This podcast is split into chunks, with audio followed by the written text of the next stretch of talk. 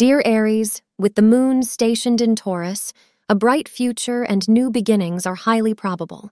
A fresh turn of events for the better might take you by surprise today. Be patient and optimistic, and good things will surely come your way, suggest astrologers.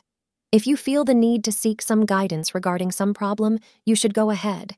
It will lighten you up and make you feel much better.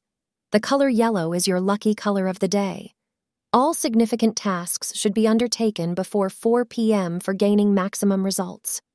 Today, you are feeling exceptionally social and want to talk on the phone with friends all day. You also find that you can't get enough time with your partner and you want to spend all your spare time in his or her company. This is a good time for strengthening bonds, just don't do it at the expense of all your other responsibilities. Thank you for being part of today's horoscope forecast. Your feedback is important for us to improve and provide better insights. If you found our show helpful, please consider rating it. For an uninterrupted, ad free experience, simply click the link in the description. Your support helps us to continue creating valuable content. Thank you for being here and see you tomorrow.